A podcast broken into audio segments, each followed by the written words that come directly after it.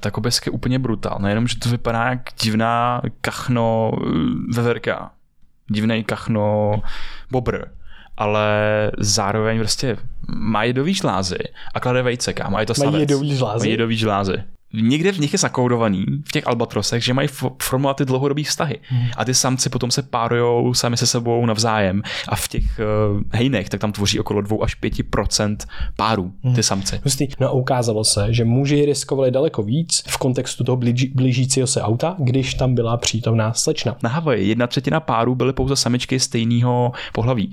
A v průběhu toho jejich života, tak oni třeba se jako odskočili za nějakým samečkem, udělali si děti, nebo udělali si ptáčátka, ale oni oni se starali Hustý. o ně potom dohromady. Ahoj, vítej na podcastu Brain VR. Dnes se bavíme o tom nejzajímavějším, na co jsme přišli poslední dobu. Zajímavé studie, koncepty, anebo třeba i informační cykly, co to znamená a jestli vážně funguje digitální detox. Rozebíráme fascinující studie ohledně mozku a toho, jak se mění. Potom metakognici u zvířat, jednopohlavní páry u zvířat a potom proč muži mají tendenci riskovat víc, když je v okolí žena. Jo, a za 10 dní nás čeká smysluplníkem Brain VR a máme ještě posledních pár míst, tak nám napiš napiš, jestli máš zájem. No a teď prosím věnuj pár sekund pozornosti parťákům dnešního dílu, který pečlivě vybíráme a sami máme moc rádi a využíváme. Parťáky dnešního dílu jsou kuskaka.cz. No a proč kus kaka? Přináší totiž do Česka jedny z nejkvalitnějších kakají ceremoniální kvality vůbec. Nic z kaká neodebírají ani nepřidávají, zachovávají tedy plný potenciál kakaových bobů a jejich benefitů. A proč si takové kakao dopřát? Jak víte, jsme velkými milovníky kakají, kakaových bobů a kvalitní čokolády, protože se ukazuje, že přináší celou řadu benefitů a má velký obsah flavonoidů, polyfenolů a vlastně najdete málo co, co by kakao v tomto ohledu překonalo. Kakao vás taky hezky najede, má ale jemnější a delší efekt než káva. No a klasická čokoláda se často dělá z velmi kyselých bobů, které se následně musí hodně zpracovat, alkalizovat a tím ztrácejí mnoho z výše zmíněných benefitů pro naše tělo. Kus kaká přináší ceremoniální kakao z bobů přirozeně příjemné chuti od farmářů ze střední Ameriky, které sami navštěvují a kladou důraz na jeho šetrné zpracování, kvalitu a udržitelné zemědělství. Nás nejvíc baví to z Peru, Guatemaly a Kostariky. Stalo se pro nás s Krištofem fakt nápojem, který pijem každý den a nemůžeme si ho vynechválit. Tak to taky zkuste a ochutnejte kakao na kuskaka.cz a přejeme dobrou chuť. Tak a teď už nezbývá nic jiného, než ti popřát příjemný poslech tohohle dílu.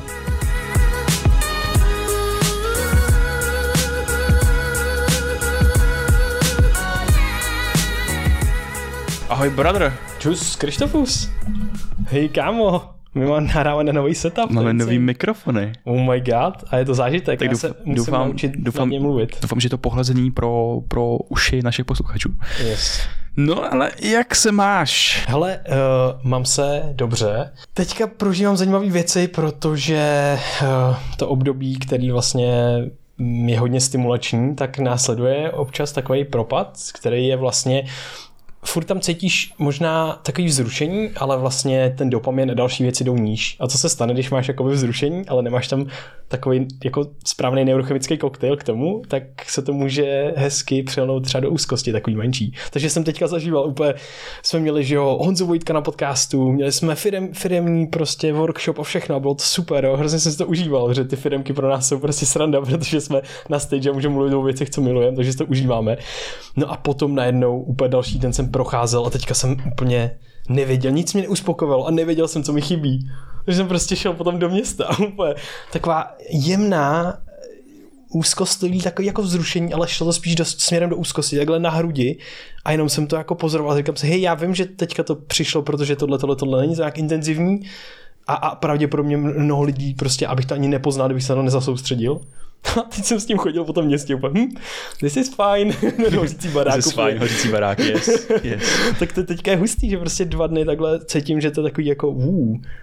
Um, mm. A zároveň vím, že hej, it's OK, já to nemusím brát tak vážně, protože vím, že předtím to bylo intenzivní, byly to takový hype, hype momenty, trošičku manický. Teďka jsem víc v klidu a tak a musím jako ale meditovat a další věci, hlavně když třeba děláme research a připravujeme se na díla tak tak, mm. tak to prostě jinak nejde. Takže teďka prožívám tohle. Co, mm. co, co ty? Myslím, že máš nějaký podobný ne, mám, mám, to, mám, mám to velice podobný a uh, velice důležitý bod v čase tak je, když nám přišel nový setup Uh, takže najednou mám počítač a obrazovku, kde jo. můžu dělat fakt hluboký research, takže trávím hodiny večer na Wikipedii a mm, prostě na Google Scholar a tak dál. No, a najednou je to hrozně zajímavý, protože mám hodně přístupností, řeším jako čtyři témata naraz a najednou jsem v takovém, eh, v takových distrakcích, že jsem takový jako úzkostlivý z toho všeho, co vlastně můžu to, můžu poznávat. A našel jsem na to krásný pojem, který se jmenuje epistemická distrakce, že jsme rozstýlení do, tako, do takové míry, že je nám znemožněno dokonce jako poznávat. Eh, a ono se tomu jako dneska říká i něco jako intelektuální obezita.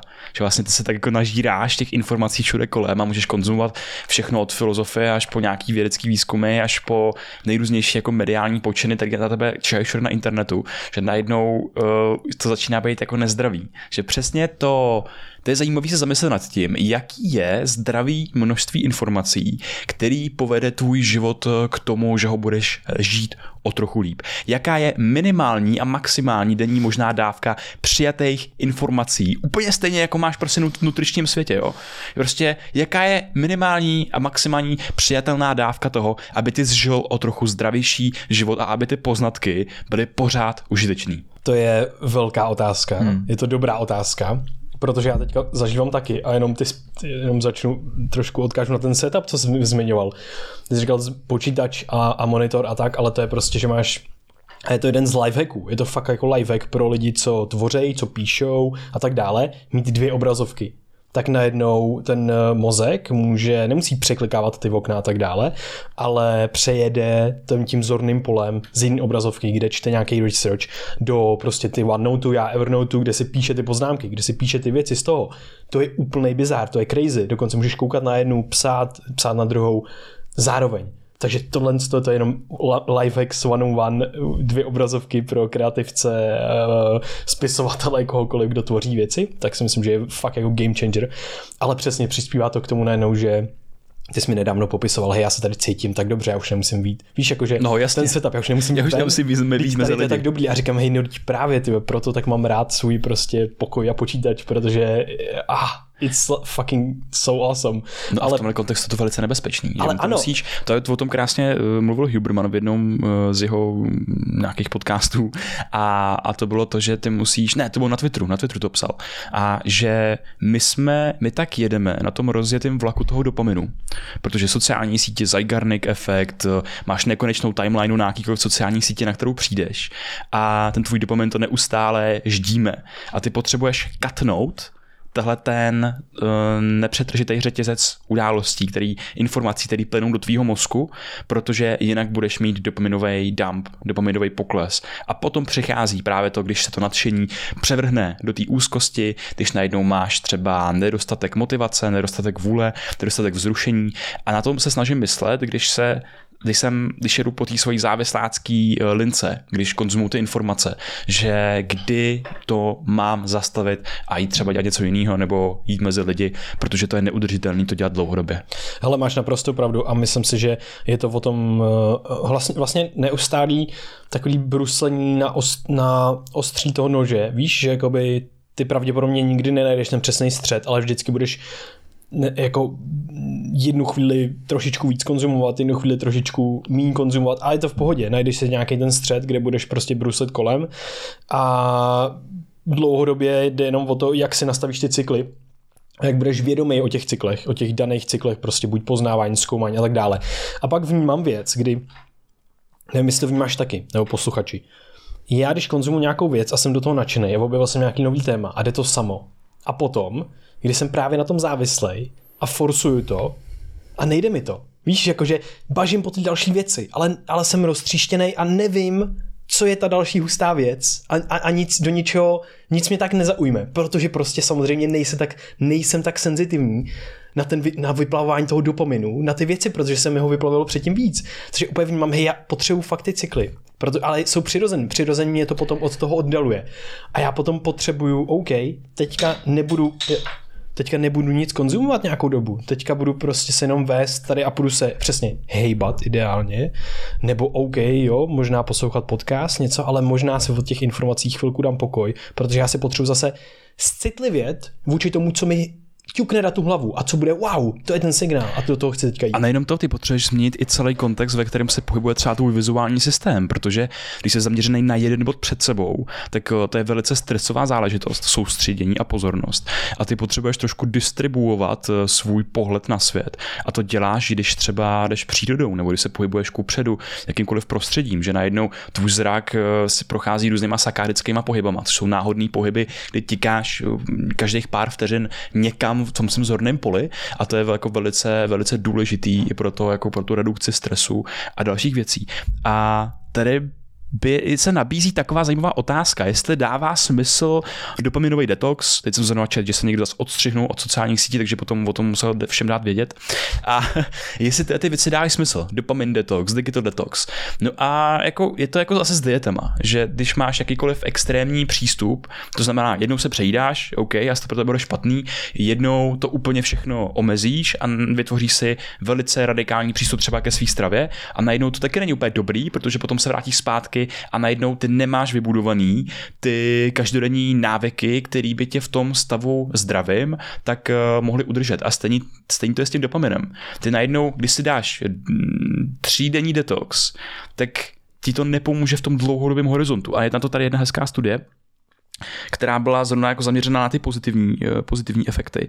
A to bylo, že když omezíš smartphone na jednu hodinu o jednu hodinu denně míň, tvůj, tvůj screen time, náš screen time se pohybuje okolo dvou, tří a více hodin denně v no. průměru. No. No, jo, to je no. ještě docela dost ještě dobrý dost... čísla, dvě až tři hodiny. Jo, no. A když eh, ty, ty sníží svůj screen time na telefonu, tak je to pro tvůj well-being daleko lepší, než když uh, jdeš takzvaného stavu jako cold turkey, to znamená ten digitální detox, když úplně ten telefon zahodíš ze a uděláš z něho nějakou cihlu. Ze stane nulu.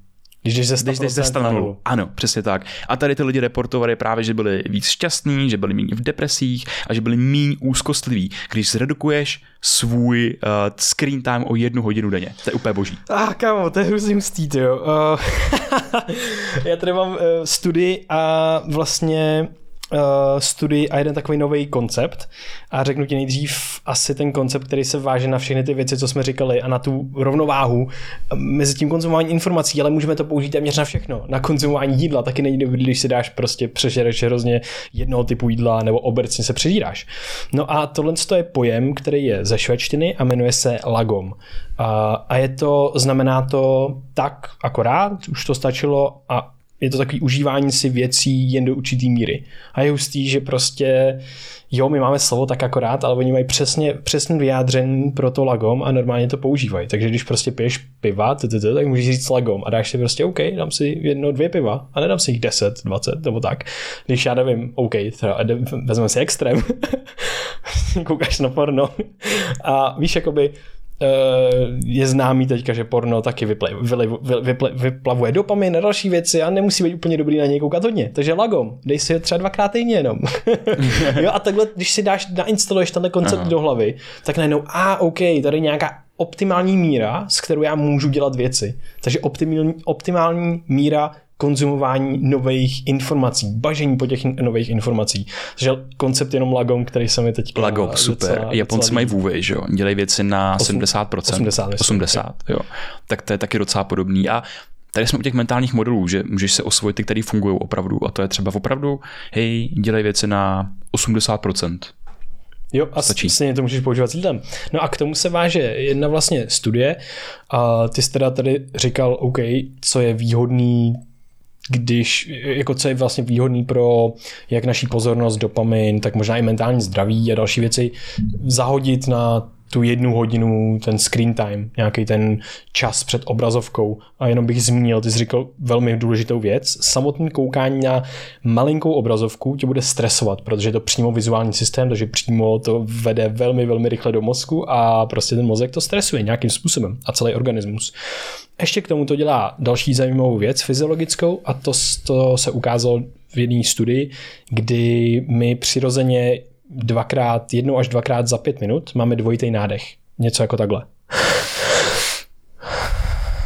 Jo, tohle to můžete mimochodem udělat i vědomě a krásně to o tom mluví Andrew Huberman, doporučuje to. Jenomže tohle to děláte i nevědomě. A je to proto, protože ti v průběhu času trošičku ty plicní sklípky, oni se, oni kolabujou a ty je potřebuješ znovu nafouknout a aby prostě ty plicní sklípky normálně fungovaly. Ty úplně mikroskopický někde v plicích.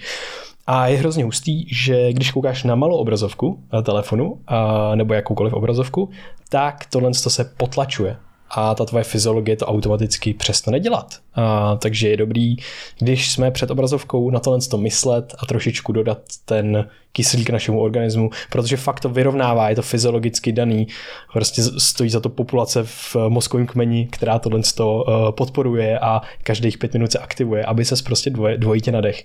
Takže jenom myslet na to, protože já to na to musím sám myslet, že jsem před obrazovkou dost hodně času a myslím si, že to je vlastně docela dost důležitý. Uh, no a teďka k té studii, kterou jsem ti chtěl říct v rámci toho, když nekoukám na obrazovky, to je to, že lidi mají občas pocit, že jim nebude úplně dobře, když budou jen tak sami přemýšlet, když budou ve své vlastní hlavě. A na tohle to lidi udělali studii a ptali se, uh, tohle to jsou jako data zprávy z té studie, a ptali se lidi, OK, jak si myslíš, že když teďka ti vezmu všechny stimuly a budeš tady prostě sedět a budeš si jen tak přemýšlet ve své hlavě, jak si myslíš, že se budeš cítit, jak si myslíš, že se budeš mít. A lidi říkali, hele, jako asi si to úplně nebudu užívat, nebude to asi tak až, až tak příjemná zkušenost. Bylo to asi na půl hodiny nebo na 20 minut to měli mít. No ale co bylo zajímavé, tak výsledky té studie jsou takový, že ty máš error, ty máš chybnou představu o tom, jak si užíváš čas sám se sebou jenom ve své hlavě. Ty si myslíš, že to bude daleko horší, než to ve skutečnosti je, hmm. protože ty z té zkušenosti potom vyjdeš a říkáš, hele, to nebylo tak hrozný. Neznamená, průměrně to neznamená, pozor, neznamená to, že jsi z toho hrozně jako užil, že to bylo super. Průměrně to znamená to, že ty si myslel, že to bude hrozný. A zas tak hrozný to nebylo. Pořád to bylo, heh, Nebylo to tak skvělý, nebylo to nic moc, ale nebylo to hrozný. Bylo to vlastně docela OK, ne, ne, nezbránil jsem se. A tohle to mě fascinuje, že my máme prostě pocit, že se musíme pořád obklopovat informacemi a stimulama a že bez toho to prostě nejde a že ten mozek potom jako úplně ah, že se zblázní, že to nezvládne. Opak je, opak je pravdou, mozek to zvládá v pohodě, dokonce si to můžeš užít. A možná to nebude super pozitivní zkušenost, ale rozhodně to nebude super negativní zkušenost. Takže super, že máme experimentální data i na takovouhle jako basic věc, jako strávení sám se sebou ve svém hlavě. A mě to hodně pomáhá, protože já na to zapomínám, že musím občas vypnout všechno a zamyslet se, nebo jít meditovat. A i kdybych nešel, tak jenom zamyslet se nad něčím, na nějakou otázkou. Mě to vlastně si potom říkám, hej, já tohle musím dělat díl, ale prostě je to občas těžký. Je to fakt těžký se do toho vlastně pustit, protože těch stimulů je strašně moc a vždycky si můžeš vybrat, co jiného dělat, že jo. jednou si prostě říct ne, nic dalšího. hele, jakou největší bombu jsi teď eh, dozvěděl za poslední dobu? Co ti udělal radost? Tak jo, hele, uh, David Eagleman mi udělal radost, protože... Tak David Eagleman dělá radost každý. Ano, že? David Eagleman je to je, no, defaultně dělá radost všem pořád. a prostě jeho knížka Wired. Já jsem hmm. vlastně, je zajímavý, když jsem ji četl naposledy, tak jsem přečetl jako nějakých 20% a byl, byl z toho jeden až dva díly podcastu, jakože ty témata, co tam byly, tak jsme probrali v rámci neuroplasticity a dalších věcí. No a teďka jsem přišel na další dvě studie vlastně z toho, který popisuje a to, jak mozek je velmi zajímavý. Hele, prosím tě, uh, mozek se moduluje na základě vzorců a paternů a dat vlastně z tvýho prostředí. A na základě toho se vytváří ty populace buněk, které tam jsou. Například se často používá třeba vizuální kortex nebo auditorní kortex. Prostě části mozku, které zpracovávají vizuální informace anebo informace sluchové. No a tyhle ty kortexy, oni vypadají jinak. Ale proč vypadají jinak? Vědci v roce 1990 si vzali v embryu populaci buněk z auditorního kortexu a dali ho do vizuálního kortexu. Co myslíš, že se stalo? Ty neurony prostě vzali kousek mozku v embryu hmm. a dali ho z auditorního kortexu, tam, kde se zpracovávají zvuky, a dali ho do vizuálního. A pak to nechali to embryo žít dál a vyvíjet se. Co myslíš, že se tak nějak stalo? No, jako ten vizuální kortex tak pohltil, nebo zaměstnal ty, ty, ty buňky z toho, vizu, z toho sluchového kortexu, jo. takže oni změnili identitu, basically. Přesně tak. Naprosto neskutečný. Ten mozek se, ta část mozku, která prostě byla původně trošičku jiná, tak se přeměnila a přeměnila se, aby ideálně, optimálně zpracovávala ten typ informací, který má zpracovávat a podle toho fungovala a podle toho měla identitu. Teď se podrž. Věci na MIT v roce 2000 uh, dělali další věc, další experiment u Fredky a předrátovali vstupy z oka, nebo respektive výst, výst, datový výstupy neuronální spoje z oka, které normálně vedou do vizuálního kortexu, ale oni to předrátovali do auditorního kortexu. No a ten auditorní kortex teda teď dostával vizuální data z očí té Fredky. No a co se stalo? Fredka po nějaký, po nějaký chvíli, a nebylo to dlouho, začala ty data vnímat a interpretovat jako normální vizuální data. A takže ten mozek Fredky se zase začal měnit a ona najednou prostě přerámovala a přetvořila ten svůj auditorní kortex na prostě vlastně jakoby zpracování vizuální informace zase. A ten mozek si to prostě nějak zařídil. Takže jenom tady to, to mě fascinuje, že ty vlastně tohle a využívá se to, ty to můžeš využít, když třeba člověk je slepej, tak ty mu, ty mu můžeš dát kamerku a to, co ta kamerka vnímá, tak nějak interpretovat na kůži. Často to je třeba na jazyku nebo někde na čele. Proč na čele? Protože čele je docela useless jinak. Takže máš prostě takový čtvereček stimulů a najednou lidi nejdřív fakt cítí jenom něco na kůži. Neví, co to znamená. Ale pak se hejbou světem a třeba zkoušejí, co je před nima a tak dále. A podle toho, jak jim to stimuluje toto, tak oni se naučí to vnímat.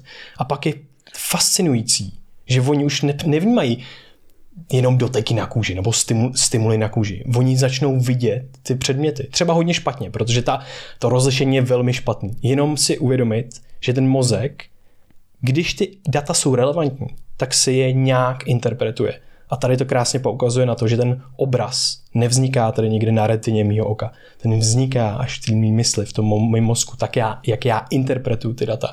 Mm. Takže takový Ale jako retina oka tak je, tak je ten uh, snímací mechanismus, že, kterým sbíráš ty data a je velice sofistikovaný.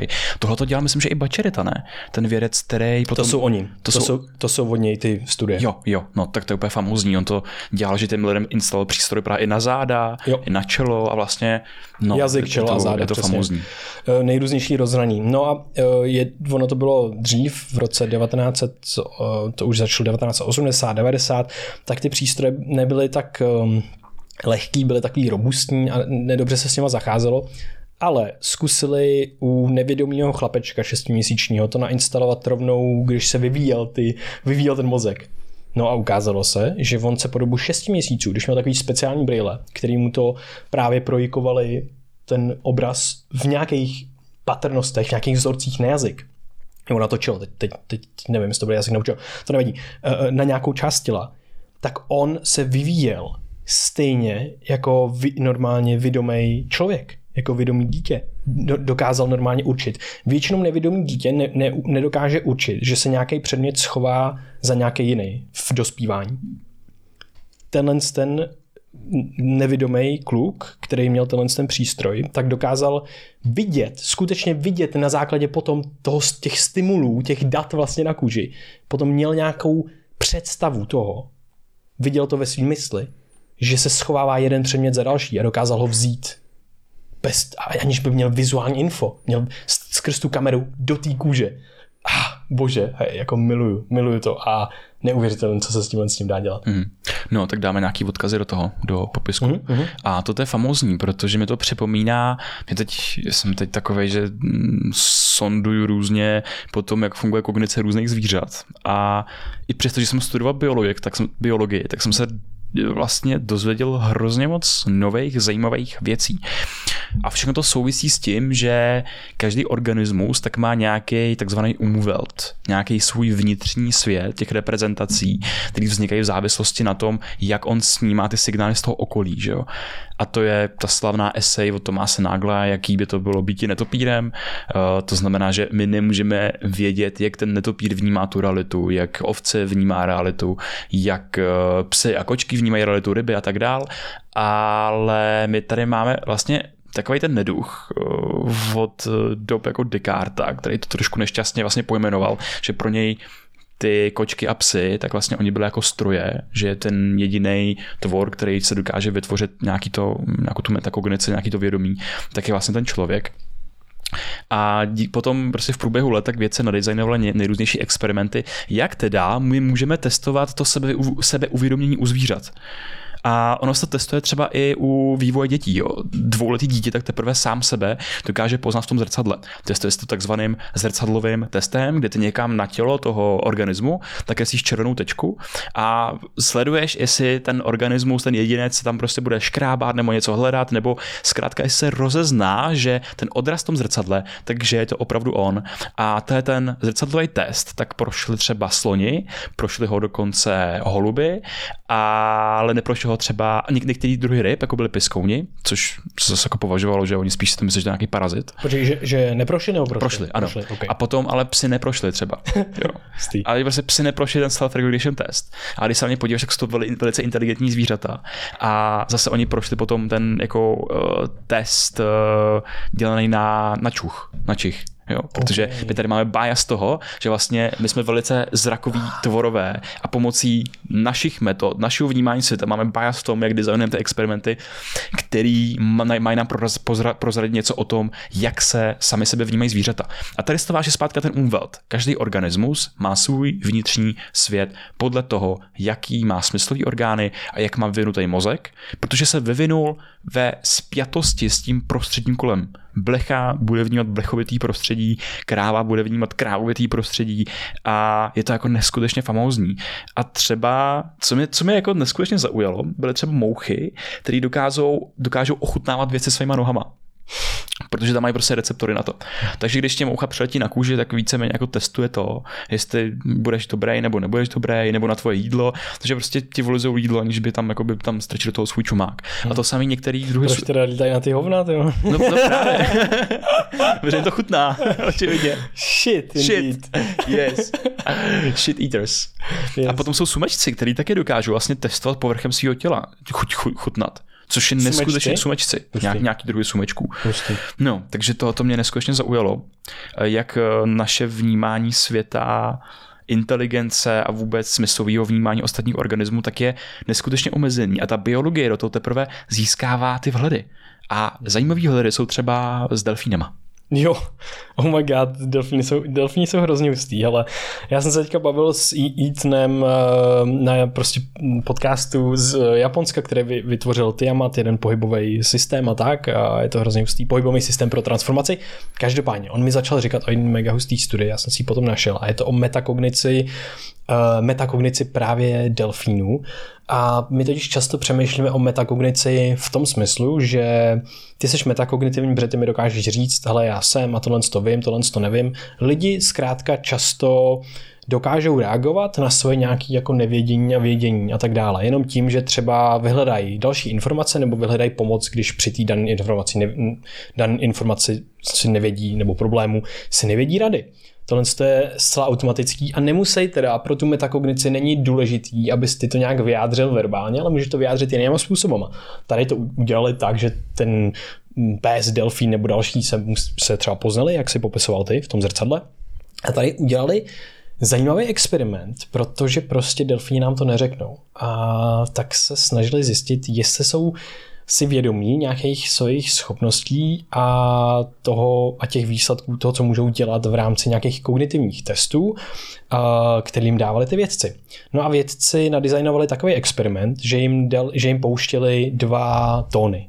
E, pouštěli jim zkrátka prostě různé frekvence a oni se nejdřív naučili, že když smáčknou tady to tlačítko, teď nevím, tam, jo, přímo tam něco jako tlačka, tla, e, mačkali nebo ukazovali na něco, když smáčkli jedno, tak to ukazovalo, že to byla ta nižší frekvence. Měli jenom dvě, dva typy frekvence, vyšší a nižší. No a potom ukazovali, že měli, že tam je vyšší frekvence, to bylo 2000, nějaký 2100 Hz a potom nižší byla cokoliv pod tím. No a oni to dělali dostatečně dlouhou dobu, než prostě se naučili to, že OK, všechno tohle pod těch 2100 je nižší, ale vlastně oni mají taky limity toho rozpoznávání že jo, těch frekvencí. Oni nemají perfektní zvuk a nepoznají jeden herc od druhého. Prostě tam je nějaká, nějaký rozdíl, který jako už nedokážou poznat, takže si nevěděli rady, když to bylo 2070, protože měli ten vyšší ton byl od 2100 a to už je jenom 30 Hz a to už jako nedokázali poznat. Takže tam se občas jako spletli, krásně to je vidět na těch gra- grafech, jak oni postupně opakovali a opakovali ty, ty pokusy. No a potom teda, jak ty věci si řekla, OK, jak teda zjistíme, že mají metakognici. No dáme jim možnost, že se neúčastnit z té aktivity. Dáme jim možnost, že v tu chvíli, kdy oni neví, tak to neudělají. No a dali jim třetí tlačítko, který tam náhodně nainstalovali a to tlačítko uh, nejdřív znamenalo, jako kdyby celý ten experiment přestal fungovat a oni to jenom mohli zmáčknout, aby to neměli asociovaný s, jako s čímkoliv. Bylo to asociovaný jenom s tím, hele, ten experiment nefunguje, půjdeme dál. Oni se to velice rychle naučili a potom změnili nastavení tohle experimentu. To tlačítko fungovalo kdykoliv, ale dávalo najevo, že ten delfín nechce se účastnit toho experimentu. A je tam potom pauza mezi tím experimentem a potom až, až se bude pokračovat dál. Přestože on mohl mít od, odměnu, když by správně uhodnul, jestli to je vyšší nebo nižší, tak počkal. Když to bylo na rozhraní, když nevěděl, počkal. A krásně to vidíš zase v těch grafech. Když už se to blížilo toho 2100, tak přesně na tomhle tom rozhraní, tak on počkal, zmáčknul, že neví, že si není jistý počkalo se a začalo to znova. Takže jakože tady to byl jako experiment, který mě hrozně zaujal. Jsou tam eh, nejrůznější jako kazítka, který bychom mohli jako napadnout a který ty věci napadávaly, ale vlastně pořád se o tom mluví, jestli to teda skutečně byla reprezentace metakognice těch delfínů, nebo jestli to bylo jenom nějaký jednoduše naučený jako chování, ale vlastně oni tam byly různé aspekty toho, eh, toho testování, aby a ty věci se starali o to, aby to nebylo jednoduše asociativní jako nějaký učení, hmm. ale skutečně, aby ten delfín jako kdyby dával najevo, že si není jistý a počkal s tím rozhodnutím. Neúčastnil se vlastně toho testu. Tak to je jenom taková jedna hustá studie na metakognici. Jako delfini jsou neskutečně hustý. No. A, a jenom zajímavý je, že oni mm, u dalších zvířat tak testovali to, a to bylo třeba, jakoby, že tam neví, že to je asociativní nebo jiný, že třeba bonobové se mm, jako zvládli naučit nějakých 132 uh, slov ale asi jako nechápali tolik jako ty jejich významy. Takže o tom, jestli chápou významy, tak to je taky vlastně spekulativní. No a jako mě fascinuje, já když jsem před nějakýma osmi lety, tak eh, jsem začínal vlastně s literaturou okolo Timothy Learyho, vůbec 60. léta, LSD, psychedelika, Harvardský psychedelický klub, uh, Alpert a, a podobní lidi. A mezi nimi tak uh, byl třeba John C. Lilly. John C. Lilly, neskutečně zajímavá osobnost, neskutečně zajímavý vědec, velice kontroverzní vědec, který začal uh, dělat vlastně experimenty s delfínama. Přijel na Karibik, vytvořil tam výzkumný středisko, na kterém se podílel právě velikán Gregory Bateson a další, a že budou zkoumat delfíny. No a jeho primárním záměrem bylo naučit delfíny mluvit anglicky. Jo, a to bylo jako famózní, že nakonec to skončilo u takového experimentu, který je docela známý, uh, protože se účastnila ta uh, Margaret Lovat. Margaret Lovat. A je o tom i film, myslím, že se jmenuje Delfín, který se do mě zamiloval. Mm-hmm. Jo, bylo to o, a Margaret Lovat je kdo? To je nějaká typka, jako nějaká třeba herečka nebo něco takového. Ne, ne, ne, ne, nějaká typka, která tam bydlela a prostě okay. řekla, hej, já chci dělat s delfínem a přišla za Lelim a že tam jako chce dělat a ona potom se toho delfína nastěhovala domů ten barák její, tak myslím, že to byl její, nebo to byl nějaký nový vytvořený, tak se napustil vodou a ona tam s ním žila s tím delfínem. Jo. jo. Měla normálně pracovní stůl pověšený nějak ze vzduchu, ona tam dělala prostě, eh, neměla tam skoro jako žádný jako personal space, ale bylo to všechno součástně asi s tím delfínem a bydlela s tím takhle asi nějakých dva a půl měsíce nebo něco takového a učila ho anglicky a tam byli si myslel, že to bude takový ten jako uh, matka dítě relationship, že on to byl celý jako mladý delfín. A tohle získal získal jako brutální kontroverzi, protože za prvý, snažil se ty delfíny naučit anglicky, za druhý, uh, tohle se stalo i takovým jako střediskem, protože to bylo zaštítění NASou a že z toho budou moc vyvodit nějaký paralely pro komunikaci s těma zemuzemšťanama a tak dále. To znamená, že vlastně to chytlo pozornost i různých těch zakladatelů SATY projektů, což byl v té době vlastně uh, Sagan a Karl Sagan a teď Frank Drake, který teď zesnul. Vlastně jo, před, Drakeova rovnice. Jo. Asi před pár týdny. Jistý. Tak tohle byl zakladatel vlastně jako SATY projektu. No a uh, ten projekt s těma delfínema, tak totálně failnul, protože prostě Lily, tak on zkusil někde s nějakým týpkem LSD, myslím, že to je hrozně zajímavá věc. A začal to LSD dát těm delfínům. Potom média má prostě prošla zpráva toho, že vlastně ta Margaret Lovat tak eh, měla nějaký jako eh, sexuální vztah s tím delfínem a všechny jako možný věci. Ona to potom, potom jako napraveno tu pravou míru v tom dokumentu. Ale jako velice zajímavý, že vlastně ten projekt prostě potom skončil, eh, ten delfín umřel, si myslím, mm-hmm. ten Peter A takže to skončilo vlastně velice, velice negativně, ale že to je jakoby původní úplně nějaký za, začátek toho zkoumání komunikace delfínů. A teď vlastně existuje Dolphin Communication Project a ty to obrátili naštěstí, že se už nesnaží delfíny naučit anglicky, aby s nimi mohli mluvit. Ale nás ale... delfínsky. Přesně tak, snaží se nás naučit delfínsky. A právě je tam otázka, jestli oni mají svůj jazyk, protože rozhodně mají komunikaci. Otázka je, jestli mají svůj jazyk. A je zajímavý, že třeba se ukazuje, že by mohli, že každý z nich tak si velice v brzkém věku, tak se vytvoří nějaký signature zvuk, který jako vydávají a oni to považují za, jako kdyby to byla obdoba men, který si dáváme my, tak oni mají nějaký speciální zvuk, který vydává ten delfín jako to svoje, jako to svoje jméno, což je jako velice zajímavý. A zase, zase bych tady jako nechtěl se dopustit nějakého přejímání lidských vlastností do toho zvířecího světa, jo? že to bude naprosto originální, ale mají spoustu dalších různých jako komunikačních prvků, které jsou až od nějakého jako kousání, klapání zubama, že jo? oni taky dokážou vydat ten zvuk v různých frekvencích a potom třeba se dokážou mrsknout prostě po hlavě ploutví. A nebo dělají fakt brutální takový jako klapy, takový pleskance na vodu. Když třeba jsou jako nasraný, anebo když jako chtějí, že si opouštějí tohleto místo. Delfíny jsou jako neskutečně zajímavý. A třeba když jim hrozí nebezpečí, tak jsou je zajímavý, jak oni se dokážou velice dobře synchronizovat. Že jo, ať už v tom plavání, že utvořují tu formaci, ale i v těch jejich eh, vydávaných zvucích a tak dál. Takže delfíni jsou jako brutal. Hmm, a hrozně rádi že si hrajou a tak. A jo. vlastně hraní je takový známka, jako jedna ze známek nějaký mm, vyvinutější kognice.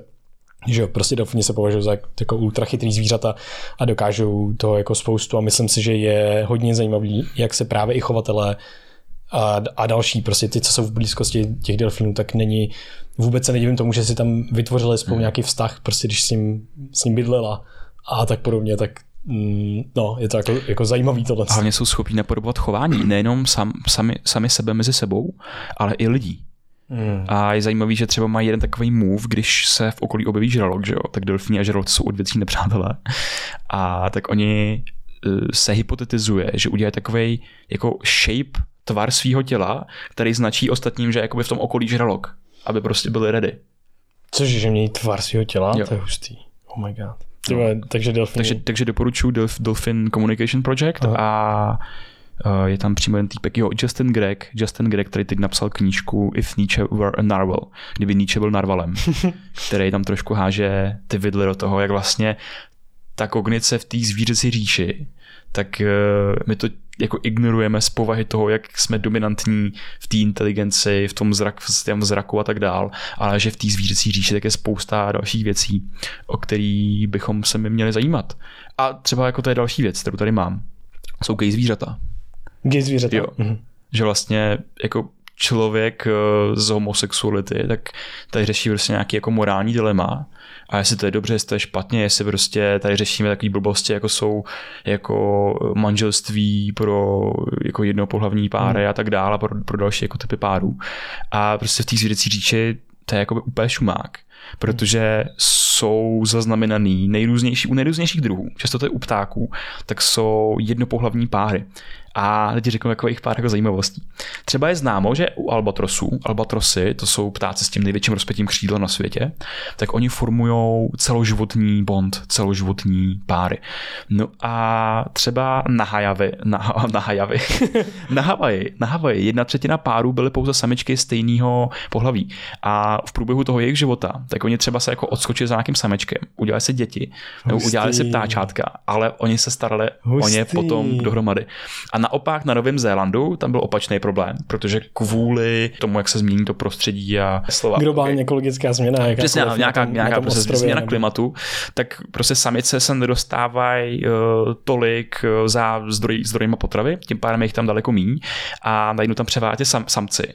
A prostě někde v nich je zakoudovaný, v těch albatrosech, že mají formovat ty dlouhodobý vztahy. Hmm. A ty samci potom se párujou sami se sebou navzájem a v těch uh, hejnech tak tam tvoří okolo 2 až 5% párů hmm. ty samci. Hustý. No jakože ty, ty jsi na začátku řekl, že jo, vlastně v té zvířící říši je to šumák. Jako u nás by to mělo být taky šumák, ale je to ten, ta symbolická rovina věcí, která prostě lidem dělá problém z nějakého důvodu, nějaký problém, náboženský problém a tak dále, ale ve finále jo, doufám, že se posuneme hmm. dál a nebudeme řešit tohle a každý si bude jako equal a je úplně jedno, s kým se vydáš do partnerství, přátelství, jakýhokoliv typu. No. A je hustý, že právě se to řeší v rámci té evoluce, protože sami biologové a vědci, sakra, kde se tady ta homosexualita vzala a jak moc je konzervovaná v evoluci, protože hej, je nám úplně jedno, kdo co, jak se chová, ale evolučně, že jo, to není úplně výhodný trait v tom smyslu, že prostě pokud bys byl celý život homosexuál a neodskočil se s někam, tak tenhle ten trait by dlouhodobě nebyl až tak úspěšný a pravděpodobně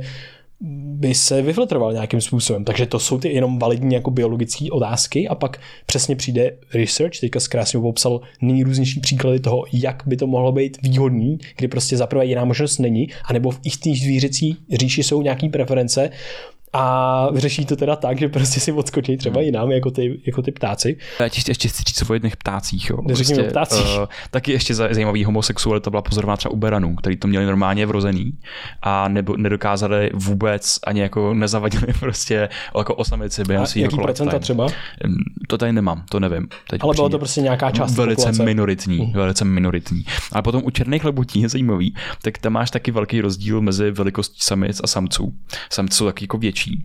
A prostě bylo to u těch černých, jo, to je prostě obří černá labuť, kde se spárujou dva samci a ty samci, tak potom zase nějaký si odskočí té samice nebo je prostě jako oplodněj, ona udělá vejce, takže mají trojku se samicí a potom ji vyženou z toho hnízda, ne, ne. Kam, ona, kam ona hodí ty vejce a prostě vyženou ji z toho hnízda a potom se o ty vejce starají oni dva. What? To je brutal. Cože? Jo, jo, To je jo. crazy. Kámo, Prostě fucking labutě. To jo, černý labutě. Bych, No, bych si neřekl, že existuje, už jsou real. Hele. Neslyšel jsi někdy o efektu černý labutě? Pověz mi o ní právě, že jsem slyšel a je to zajímavý, už to moc Ale nepamatuju. jako, víš co, to, že existují bílé labutě, tak uh, bereš to jako samozřejmost. OK, tak labuť, máš tu definici, je to pták, má to peří a je to bílý. Jo, ale to neznamená, že se někde nemusí objevit labuť černá. A o tom se přesvědčili přesně cestovatelé už nevím v kterém století, když přijeli do Austrálie a najednou tam ty labutě přesně byly černý. Ale to je zajímavý, takže ty máš nějaký světonázor, myslíš si, že věci jsou přesně takhle, jak jsou, ale prostě oni můžou být kurva jinak. Jo, něco přibyde do toho tvýho repertoáru poznávání, což si myslel, že prostě takhle není, protože labutě jsou přes, přece bílí.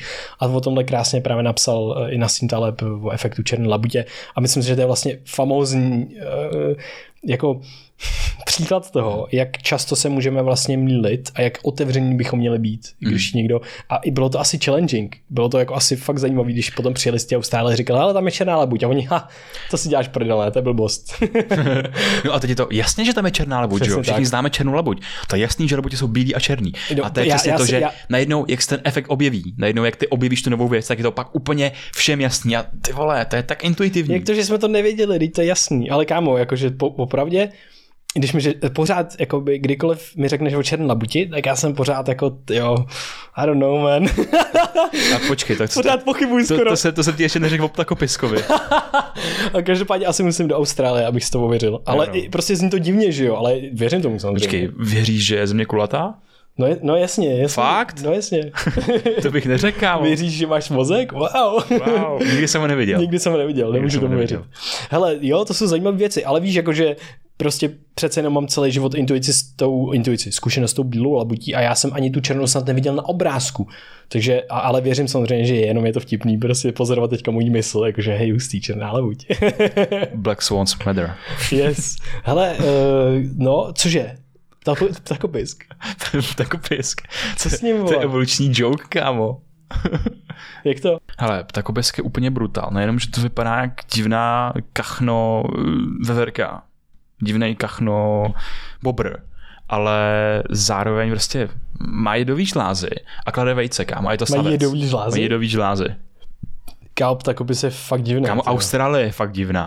jo. Kámo, Austrálie je fakt divná. Hej, to je hustý. To má všechny ty, ty jako šílené věci. No, takže prostě existuje, jsme, žijeme na planetě, kde existuje ptakopis, kde existuje černá, eh, černý gejlabutě a eh, kde prostě lítají netopíři, který echolokujou a delfíni, který se mlátějí ploutí po hlavě. Hele, To je, jako to je brutál. já můžem na planetě plný divných mimozemšťanů prostě. Na a my jsme jedni z nich, ty jo. Divných mimozemštěnů, přesně Jsme tak. jedni z nich a prosím tě, A nikdy nikomu neuvidíš do hlavy. To je na tom nejšílenější. Neuvidíš, no. A všichni pravděpodobně mají nějaký typ subjektivního prožitku. všichni a ne. tohle, Třeba jo, třeba nějaký jo. no ale tohle je red pill, jakože, Je, no. že co se týče prostě jako savců a nějaký živočišní říše, takový tí, no můžeš usuzovat z toho, co víš o mozku, že hodně z nich bude mít nějaký typ subjektivního prožitku. Hm. Něco tam bude. Nějaký typ vnímání. Něco tam bude. Možná ne subjektivní prožitek, ale typ vnímání. Něco, přesně, za mě, za mě to reduku na to něco tam bude. Protože jako jsem tak strašně moc ovlivněný tím, tím lidským vnímáním, že, že je pro mě těžko představitelný jiný úrovně jako vědomí, ale asi když se probouzíš jako z hodně těžkého spánku nebo komatu, tak jako něco, něco, víš, to je nejbližší zkušenost tomu, co by mohlo být něco. Určitě, že tam je nějaký úhel pohledu. Jo, ano, že tam tam, je tam úhel nějaký úhel pohledu. Ale potom si vezmeš fakt to, to, s čím se setkáš jako mm, aspoň jako denně, jo, nebo Jako jo, ty života. psy, kočky a takhle. se úplně nepotkáš, ale třeba jako ovce, nebo, nebo prostě Kámo, krávy a a, ptáci, další. ptáci jsou Ptáci, hrozně hustý. Teď se objevilo, že oni mají eh, moz, jakoby část jejich mozku, tak má, mají něco podobného jako prefrontální kortex. My jsme to dřív nevěděli, teď jsme objevili Hmm. prostě anatomicky, že mají něco takového nového a, a tak. Takže to je brutální. Hele, prosím tě, když jsme u těch zvířat a divností a aliens a tak dále, tak mám takovou zajímavost. Uh, jmenuje se to Show hypotéza chování. Uh, prostě show je jednoduše, že se někdo předvádí, takže před, předváděcí hypotéza chování. A je to to, a nejen chování, ale nejrůznějších i anatomických struktur.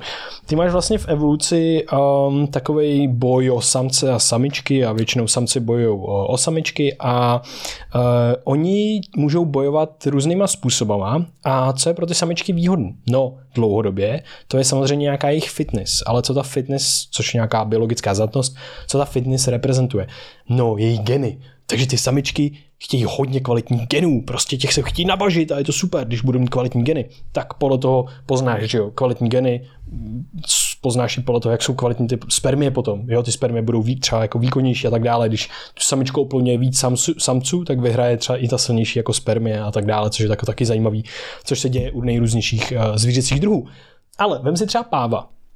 U páva ty, geny, ty kvalitní geny, on dokáže ukazovat jeho délkou toho ocasu a tak dále.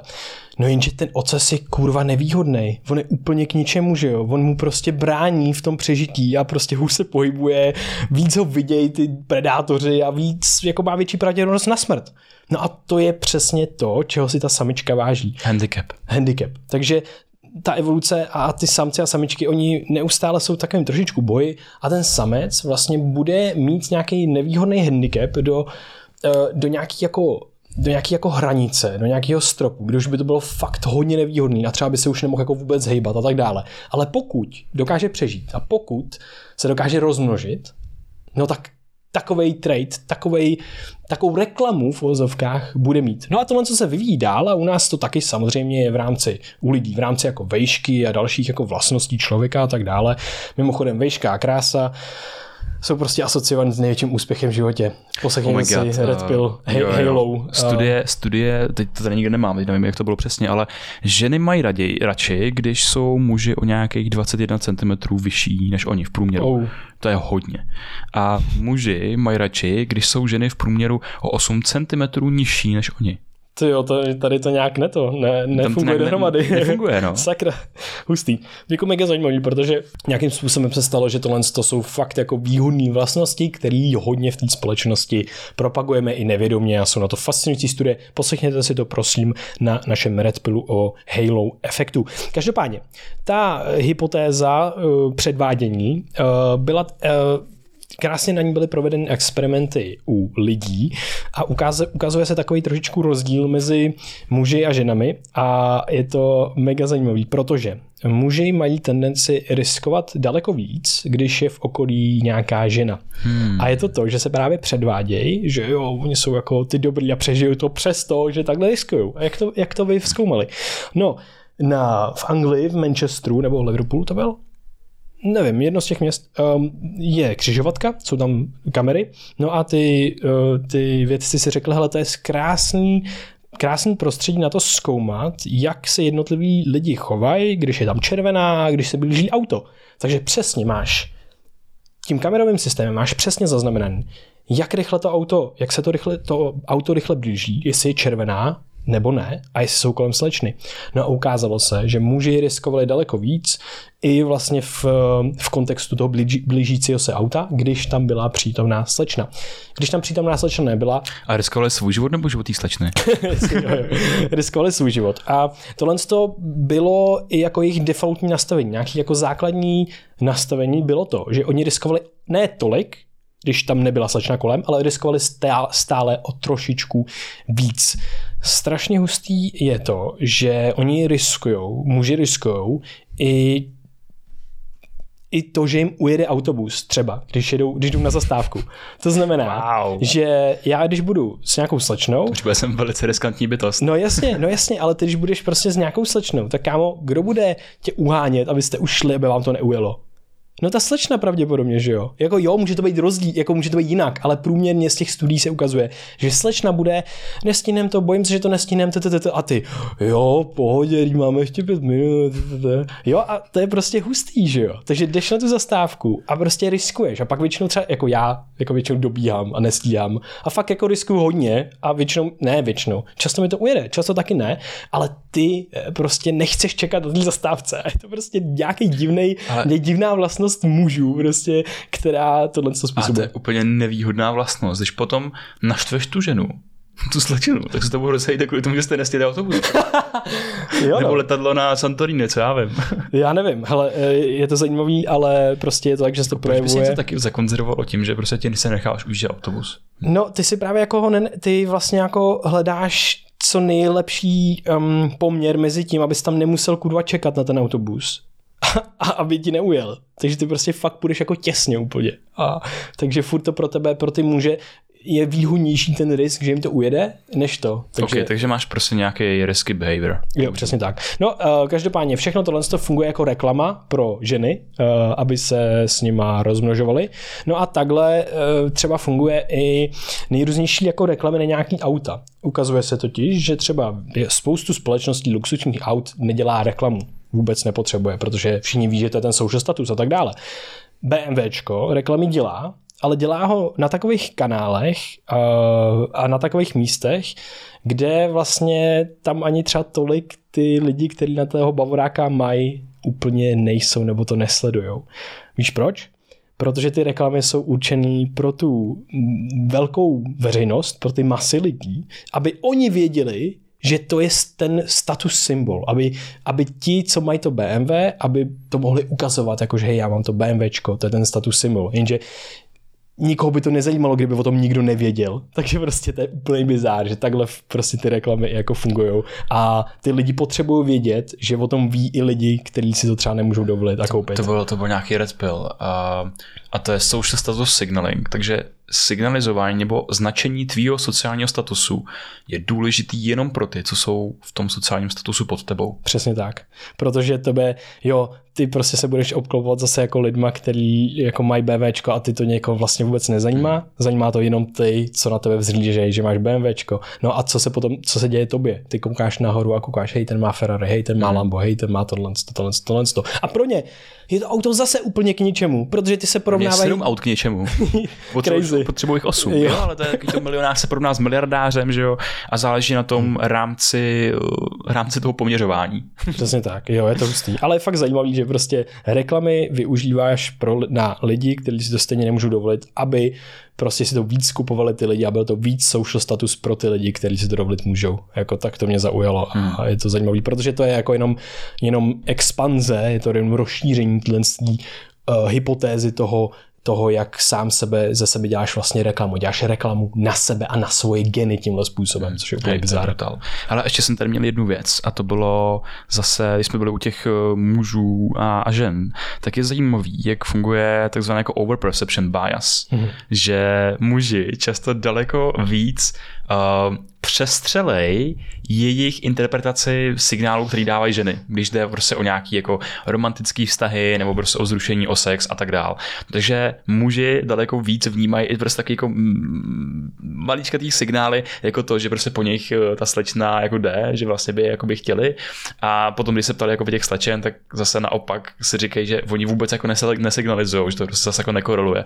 Takže prostě ten mužský mozek zase je nastavený na to, jakože uh, atraktivita, vzrušení a tak dál. A pak tam se interpretuješ každý signál, jako wow, decit, to je ono. Jo. Ale ono to tak v reálu, v reálu není.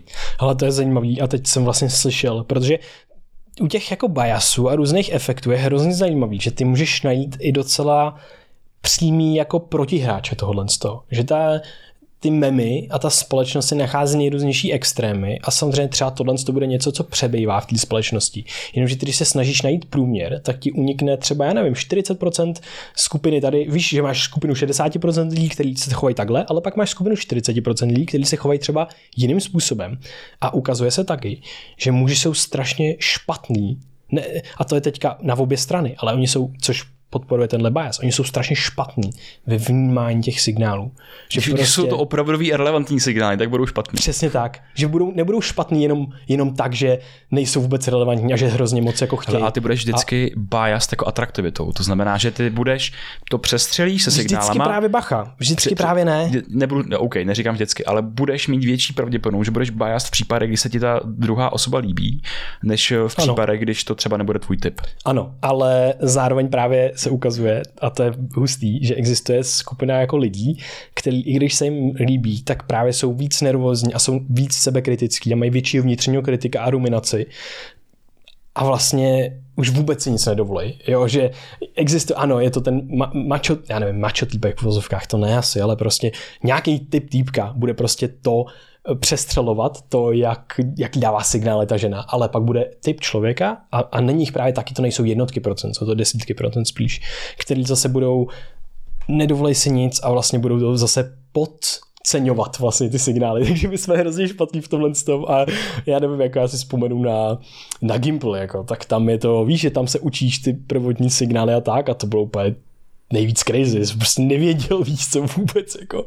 takže to se jako, to je hustý tohle. Takže Nem, to je nemá jako... žádný blueprint, podle který se rozhodovat. Že? Jo, jo, jo, no a mám pocit, že, to, že mi to pořád nejde, takže. No. Same, same here. Ale tak jako, eh, já nevím, já myslím, že třeba u nás u obou No, nevím, jak to vnímáš ty, ale já mám pocit, že spíš to občas jako podceňuju některé signály, že spíš jsem opatrný a já jsem fakt extrémně opatrný, takže, takže to je zajímavý. Signály od samiček. Já když jsem zavřený dvou kompu, tak vlastně nemůžu vnímat žádný signál. Jo, ty jsi snažil vzpomenout. Tak, kde jsem naposledy interagoval se samičkou? No nic. Ach jo. no, každopádně... Takže uh, žádný samičky from now on. Tak jo. Uh, no ale tak já to beru, když jsme o těch zvířatech, tak se, já se furt beru jako zvířátko takový. Takže, tak my jsme zvířata, že No právě, takže jsme samce a sam, samice.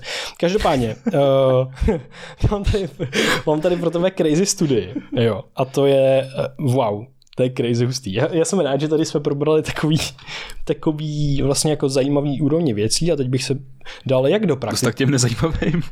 Ne, k těm vlastně velice praktickým no. a s tím nejzajímavějším. Takže všichni, kdo se doposlouchali až sem, máte úplně to největší štěstí, protože teď si dozvíte úplně totální goldy, který jsme si nechali nakonec. Takže rapamycin je látka, která potlačuje mTOR, což je mammalian target of rapamycin a je to něco, co snižuje proliferaci růst buněk a další věci. Počkej, trošku historie. Rapamycin byl nalezen na Velikonočním ostrově, protože no, prostě jako produkt nějakých bakterií a potom se ukázalo, že to právě může prodlužovat lifespan. Jo, přesně tak. Je to zajímavý v kontextu dlouhověkosti, ale použí, používá se to hlavně, se to používalo, používá v rámci léčby, léčby karcinomu ledvin nebo metastatického tumoru. Prosu, ale právě v dlouhověkosti se studuje a jsou tam nějaký kazítka, protože tenhle ten faktor, ten mammalian target of rapamycin, ten mTOR, on prostě signalizuje, jestli máš dostatek energie na to, abys mohl růst, anebo jestli ne a máš sám sebe spíš skoro až ničit, dělat apoptózu, autofágii, recyklovat buňky a že nemáš dostatek energie. No a je zajímavý, že ty, když to dáváš zvířatům, tak prostě máš velmi tenkou hranici. Je to zase to ostří nože, kdy to může být fakt nevýhodný a ten organismus může téměř jako fakt jako hodně strádat, téměř zemřít a má to nějaký vedlejší dopady. A kdy to právě prodlužuje ten lifespan, lifespan ten tu dlouhověkost a to, to zdravý okno uh, toho života. No a je hrozně zajímavý, že se teďka ukázalo v nový studii, že i krátkodobý vystavení rapamycinu, takže se vyhneš těm negativním efektům při tom dlouhodobém užívání, tak má celoživotní benefity. Takže to je jenom úplně wow, nová studie. Bylo to zase na nějakých potkanech, jo. Tohle se fakt jako teďka studuje v kontextu jako dlouhověkosti zvířat a dalších věcí. Má to obrovský potenciál, ale přesně je to tak silný. Dlouhověkostní projekt eh, psů. Eh, taky, jo, psů taky, ale... To Longevity Project, velmi zajímavá věc. Jo, jenom, jenom tady musíme s tím být jako opatrný v tom smyslu, že je to velmi, velmi silná vlastně jako látka, která skutečně má mnoho potom může mít negativních vedlejších účinků. Ona ani nejde ale sehnat běžně, ne? Že to je všechno nejde, jako nejde, na nejde. Jo. A... No a to se ani snad jako nepoužívá na lidech, že to se fakt, hmm. jako, to se používá v medicíně, jako jo. fakt jako lék na jo. předpis právě na ty metastáze a Ale tumory a tak. to furt jako research chemical. No, tak... Víceméně. No, je to FDA approved v rámci prostě právě těch metastází jo. a rakovin, mm, ale, ale není to approved jako na nic jiného, mm. vůbec na nic jiného. Proto se to zkoumá v dlouhověkosti, protože to má obrovský potenciál. A jenom jsem vy, vy, vy, vykutal tu zajímavou studii, že vlastně je to potenciální teďka jako zajímavě v tom, že vlastně nemusíš to brát celý život, aby by to mělo efekt, ale ukazuje se, že jedna dávka, jednou si to dáš, nebo nějaký týden, nebo, nebo něco takového krát, krátkodobě a má to benefity po celou dobu tvýho života. Takže tak, uh, pak mám další dvě studia, to, to budou trošičku takový podobný, protože budou v rámci jako mentálního zdraví a schopnosti nás se soustředit. První studie vyšla v uh, v magazínu Nature a je to hodinová procházka v přírodě, snižuje amygdalu oproti procházce ve městě a nemusíte chodit jenom hodinu, protože vyšly i další studie dřív a ukazuje se, že to už je po 25 minutách, po 30. Co ty výzkumníci udělali? Dali lidi do magnetické rezonance, zkoumali aktivitu amygdaly a dalších věcí, pak je nechali oba se projít, jedny byly v, v, v, ve městském prostředí, druhý byly v přírodním prostředí, pak je zase vzali zpátky, dali je do té magnetické rezonance a znova změřili aktivitu amygdaly a potom měli nějaký dotazník a další věci. Ukázalo se, že ty, ti lidé, kteří šli tou přírodou, měli nižší aktivitu amygdaly eh, signifikantně nižší než ty lidi, co šli v, tom, v tom městě a ukazuje se, že se tím snižuje i ruminace, což je opakování negativních myšlenek o sobě samém. Je to ruminace je asociovaná s právě s přeaktivitou amygdaly a taky se symptomama úzkostí a deprese, což přeaktivita amygdaly je, má taky uh, asociace s tímhle s tím. A jsou tam i nějaký kauzální vztahy, protože amygdala je emoční centrum. Tak a poslední meditace, uh, meditace. Poslední studie, uh, kterou pro tebe mám, je 13-minutová meditace po dobu 8 týdnů zlepšila kognitivní funkce a schopnost soustředění se a vlastně přepnutí naší pozornosti. A pozor, bylo to u nováčku s meditací. Nemusíš, nemusíš vůbec nikdy v životě meditovat a tenhle ten efekt prožiješ. Zlepšil se fakt jako spoustu, spoustu věcí, zlepšil se i mentální zdraví a jenom si uvědomte, jak vaše pozornost v dnešním světě tíká, jak možná tíkal i během tohle podcastu, na váš telefon, na váš počítač, na vašeho kolegu v práci, kolegyni nebo něco takového a zpátky třeba na naše hlasy. Ukazuje se, že přepnutí té naší pozornosti má určitou cenu v tom našem mozku. Ten mozek zkrátka trošičku se mu rozbije schopnost soustředit se nebo i se zhoršují kognitivní funkce, když přepneš na tu aktivitu, hlavně když se hluboce soustředíš. A proto je ta meditace velmi zajímavá, protože ona snižuje tu cenu toho, když přepneme tu naší pozornost a začneme se, jsme schopni se soustředit zase hluboce, o trošičku rychlejš, než jsme byli do té doby. Takže 13-minutová meditace po dobu 8 týdnů, průměrně to bylo 5,5 meditace denně, v téhle 13-minutový. Takže užívejte si benefity dnešních studií, protože si myslím, že jsou epický, jdete se projít, dajte si 13 minutovou medit a myslím, že se budete mít krásně a budete moc schopni se soustředit na nás a pak i na nějakou další věc a dáme to tomu plný fokus a bude to boží. No tak jo, ale tak, tak díky moc za všechny studie, za všechny informace. Bylo to dost random dneska. Yes, yes, jsme skákali, ale hezký, to jo, hezký. Jo. Metakognice, zvířata. Alligator. See you later, alligator. A lidi, uh, díky, že, se pos- že tady jste s náma, že nás posloucháte. Jste i na YouTube, takže kdybyste nás ještě nesubscribovali na YouTube, na nějakém podcastovém podcastový apce, tak nás sledujte na YouTube, dáváme tam kvalitnější a kvalitnější videa, máme kvalitnější a kvalitnější produkci, doufáme, doufáme si říct. Protože jo, na každý podcast kupujeme lepší foťák. jo, jo. Uh, hele, teď jsme vymysleli s Krištofem, že se možná přestěhujeme do rohu, takže to bude ještě lepší. Tady kousek jako dál, kde je lepší možná pozadí. to bude kvalitnější produkce. Tak, uh, moc díky. Podpořte nás, jestli vás to nebaví, tak nás prosím podpořte tím, že zazdílíte prostě ten díl nebo cokoliv. Můžete si poslechnout i další díly, třeba Padání zamysl, třeba nějakého hosta, anebo Redwill. No a pokud nás chcete podpořit jiným způsobem, tak máme venku online kurzy, jako jsou průvodce mozkem a myslí a mentální modely, nebo třeba i doplňky stravy, naše vlastní, jako je Brain Me Your Mind, na uplife.cz s kodem apply, s kodem B2TVA, tam máte slevu 10%, už mi to dneska nemluví, ale vyřížíme se do finiše. Mějte se krásně, Vojta out, Krištof out, Brain VR out, mějte se fanfárně, krásný den, prožívejte, jak prožíváte a užívejte si to dál, mějte se krásně. Ahoj. Ahoj.